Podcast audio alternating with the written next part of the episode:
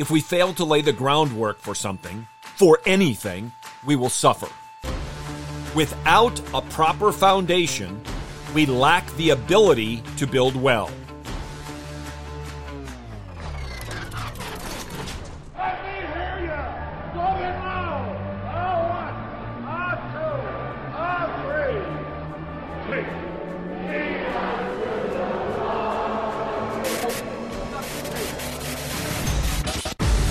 Welcome to In the Bullpen with Mark Dewey, sponsored by Developing Contenders Ministries. You're listening to the Fight Laugh Feast Network. Thank you for joining us. And look who's coming up. High fly ball into right field. She is gone. The fundamentals in life, the fundamentals in every sphere of life are vital.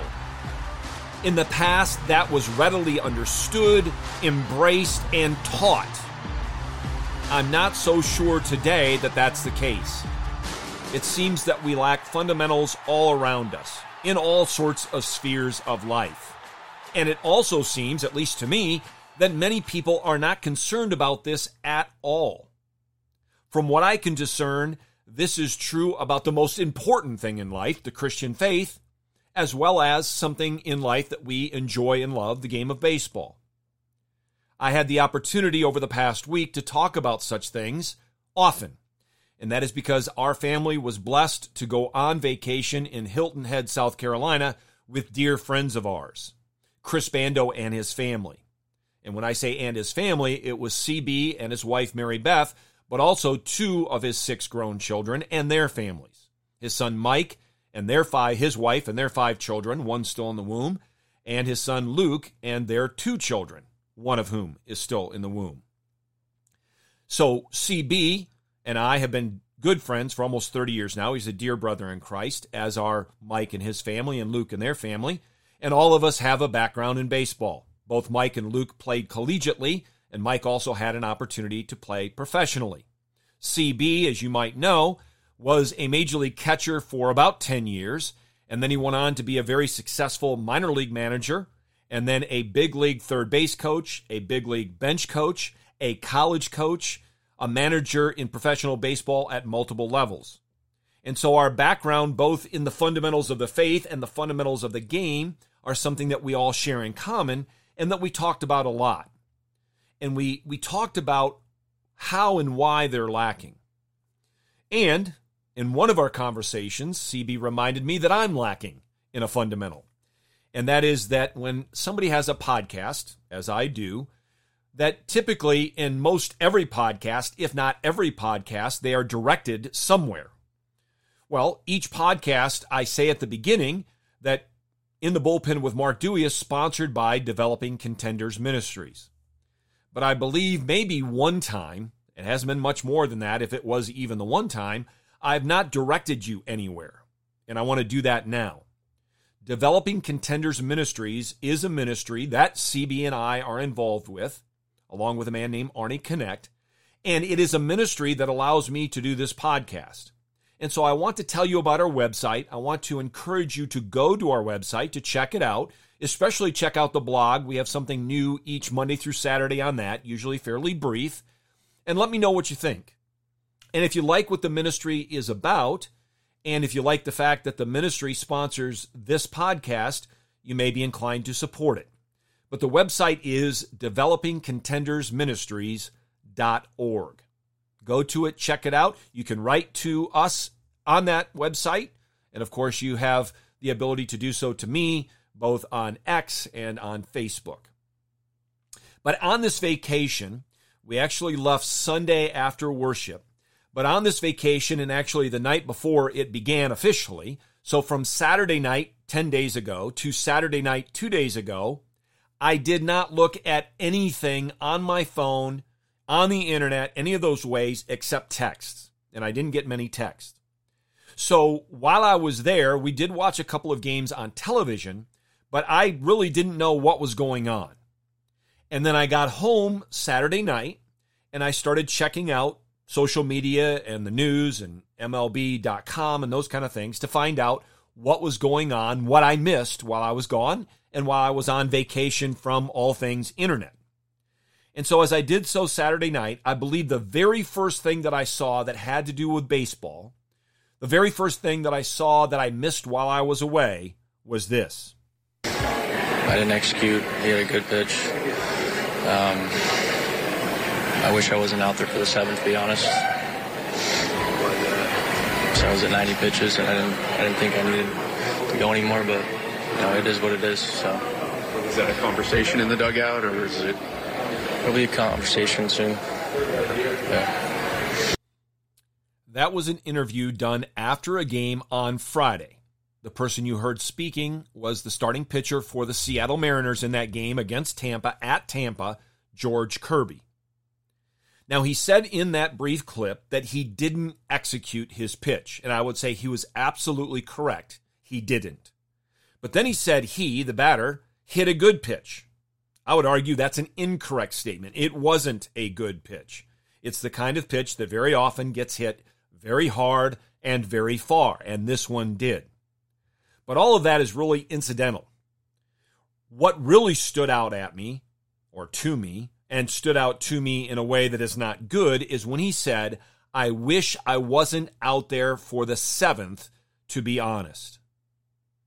I could not believe that I heard those words coming out of the mouth of a major league pitcher.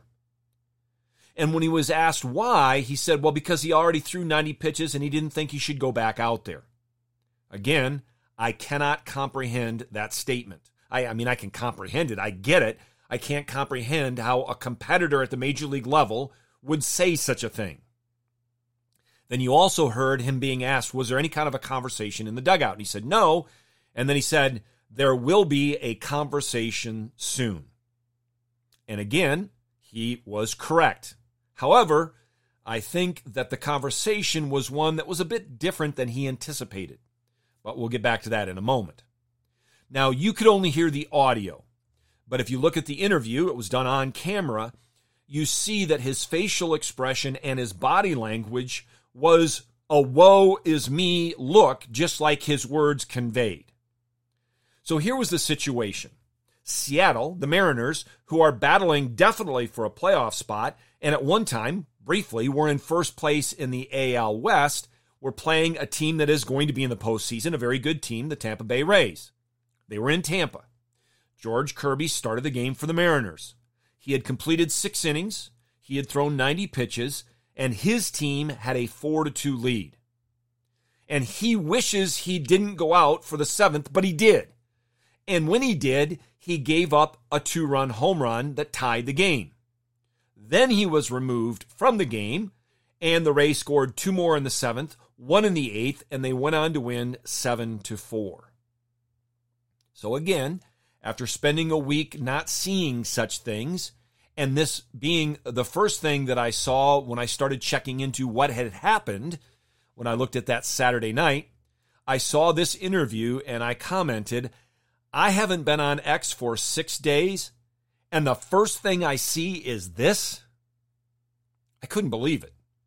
And I'm not alone there are a number of former major league players, both position players and pitchers, and minor league position players and pitchers, that could not believe what they had heard, what George Kirby said in this interview. And I could call, I could talk, talk about the things said by any number of people, but I'm going to look at two, two former major league pitchers, two pitchers that spent a portion, a good portion of their career with the Oakland A's, two pitchers that were very, very good. First, Dave Stewart. He wrote, Wow, did I hear him say he wished he wasn't out there? Not the mentality of a winner. And then Mark Mulder, a man who was a very good pitcher, primarily for the A's and the Cardinals, wrote this first. I can't believe this guy has made 27 starts this year. The things I want to say would get me in trouble.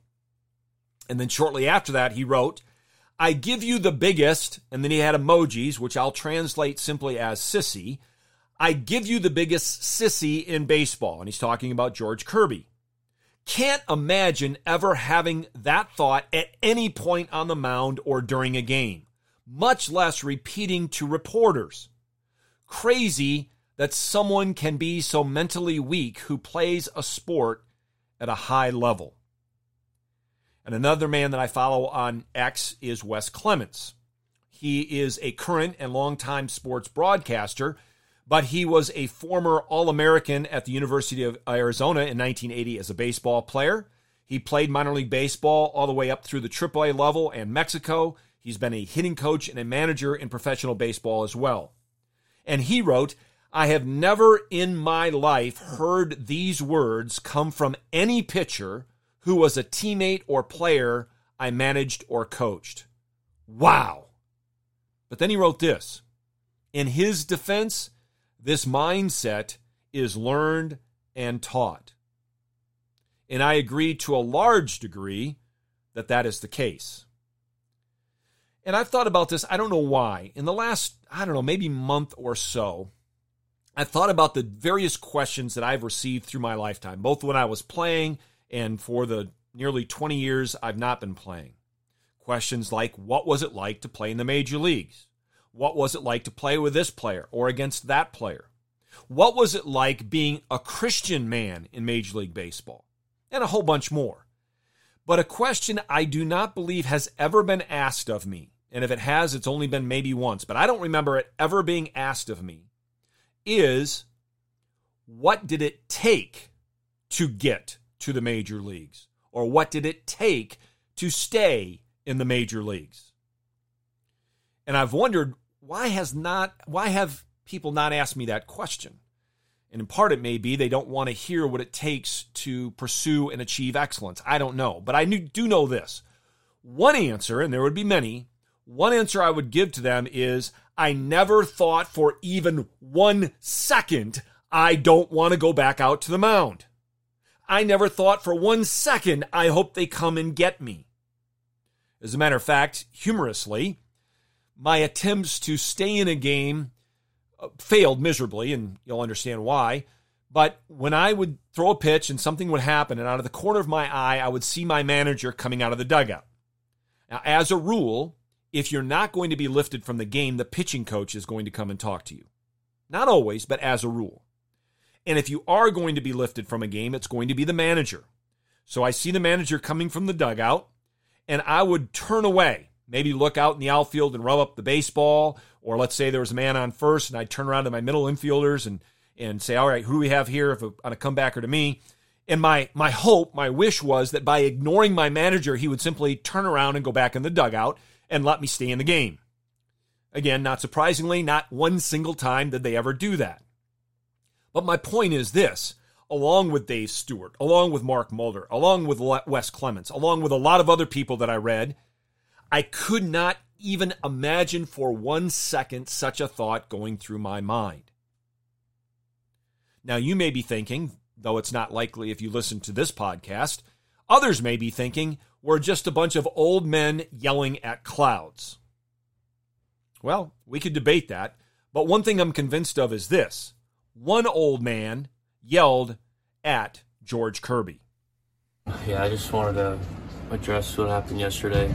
Um, obviously, I screwed up, and you know that's not you know that's not me. And you know, Skip's always got to pry that ball out of my hands, and um, just super uncharacteristic of of me as a player, and you know who I am out in the mound, and you know I love competing, and um, I said, I just screwed up, and you know,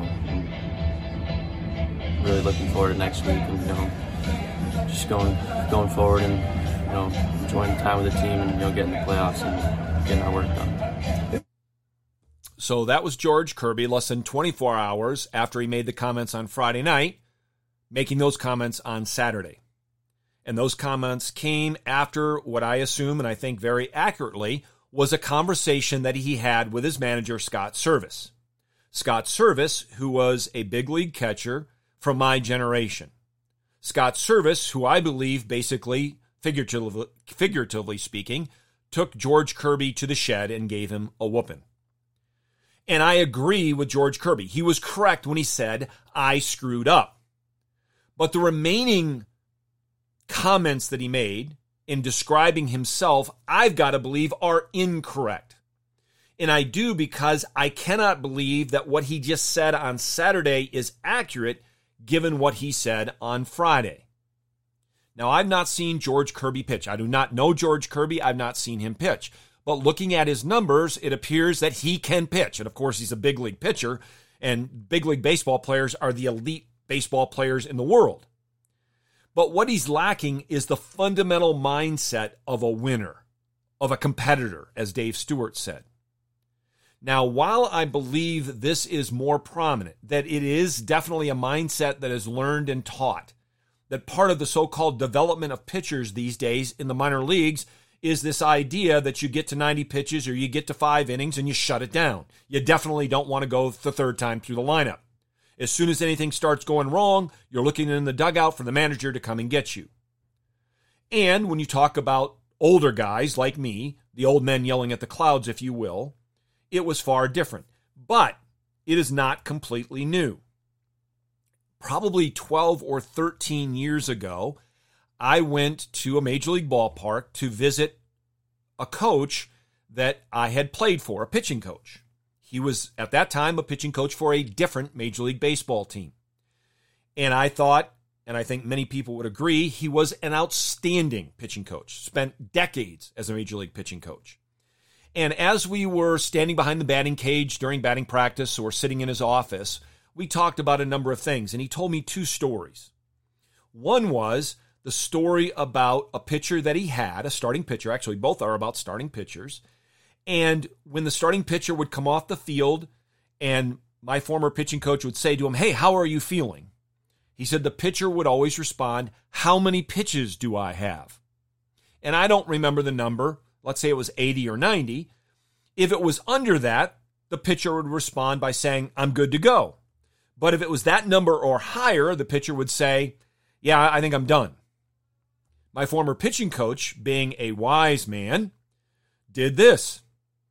Even if that number was the number in which the guy said, I'm done, he would not give him that number. He would give him a number less than that number. And the guy would say, I'm good to go. I love that. The second story, another starting pitcher that he had, was basically this starting pitcher was good going five innings. And his reasoning was if I can make five inning starts consistently for 30 to 35 starts a season, I will get paid the same money as if I make six or seven start inning starts throughout the season. So why go six or seven?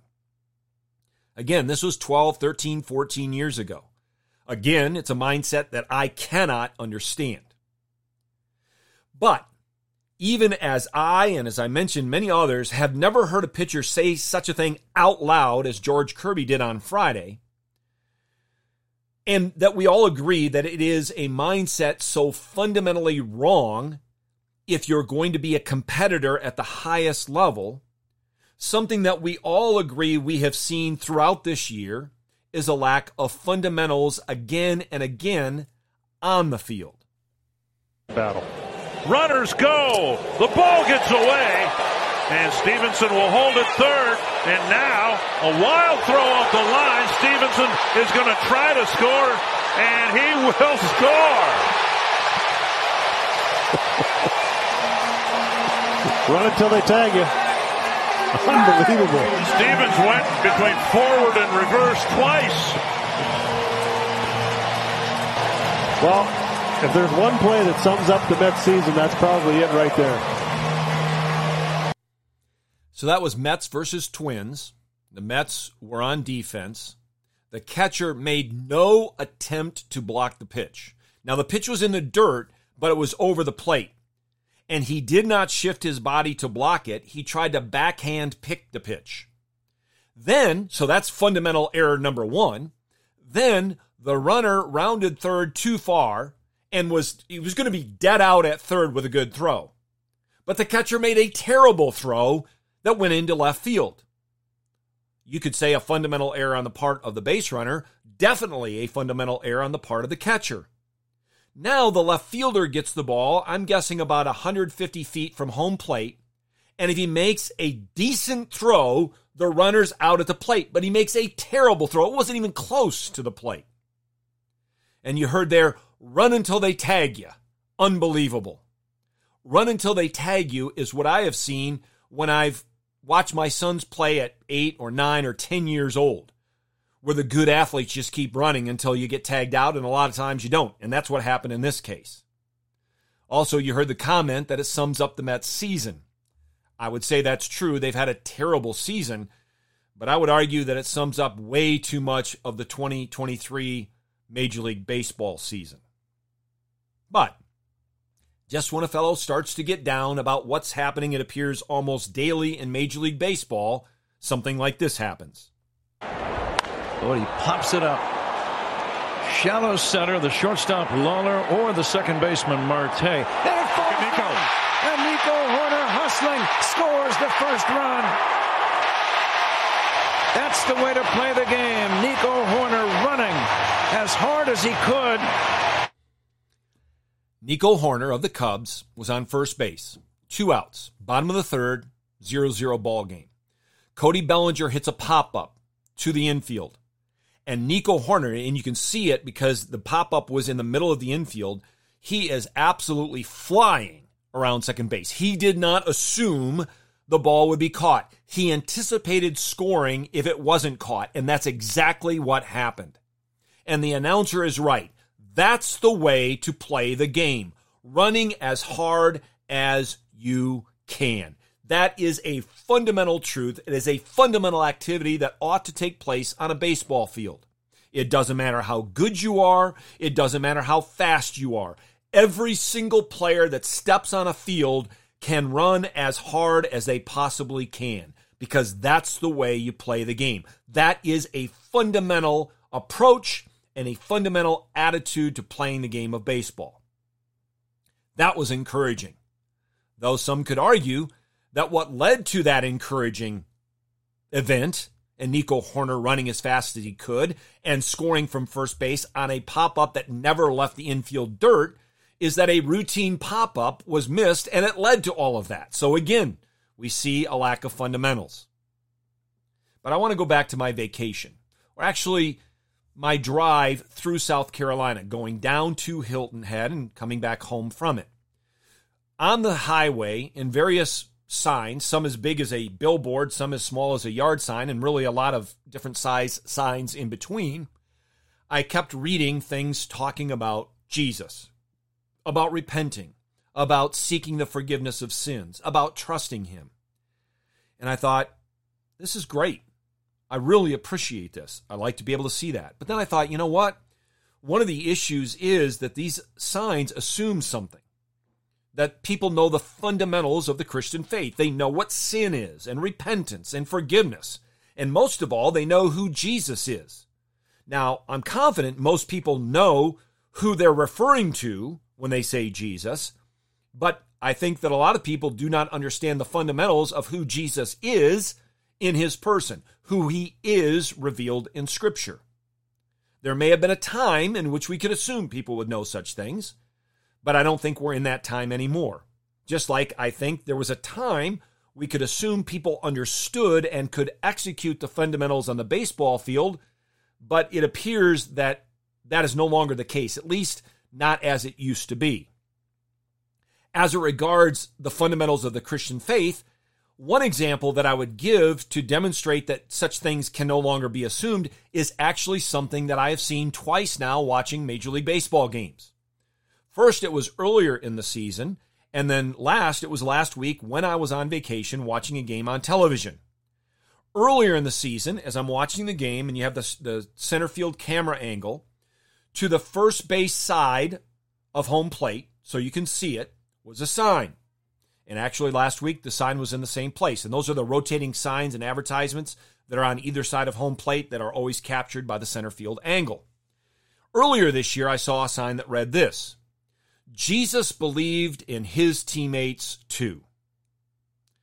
And when I saw it, I grumbled and said things I probably shouldn't have said. Last week on vacation, I saw a different sign. Jesus believed even without a rally cap. And again, sitting there watching this game with CB and his family, we all said, You have got to be kidding me.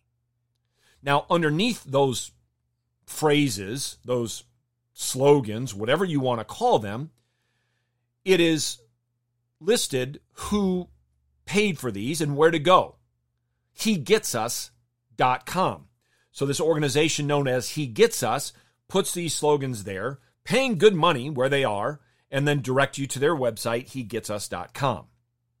I don't know much about this organization, but in reading their signs, both earlier this season and last week, I am confident there's a lack of a fundamental understanding about King Jesus.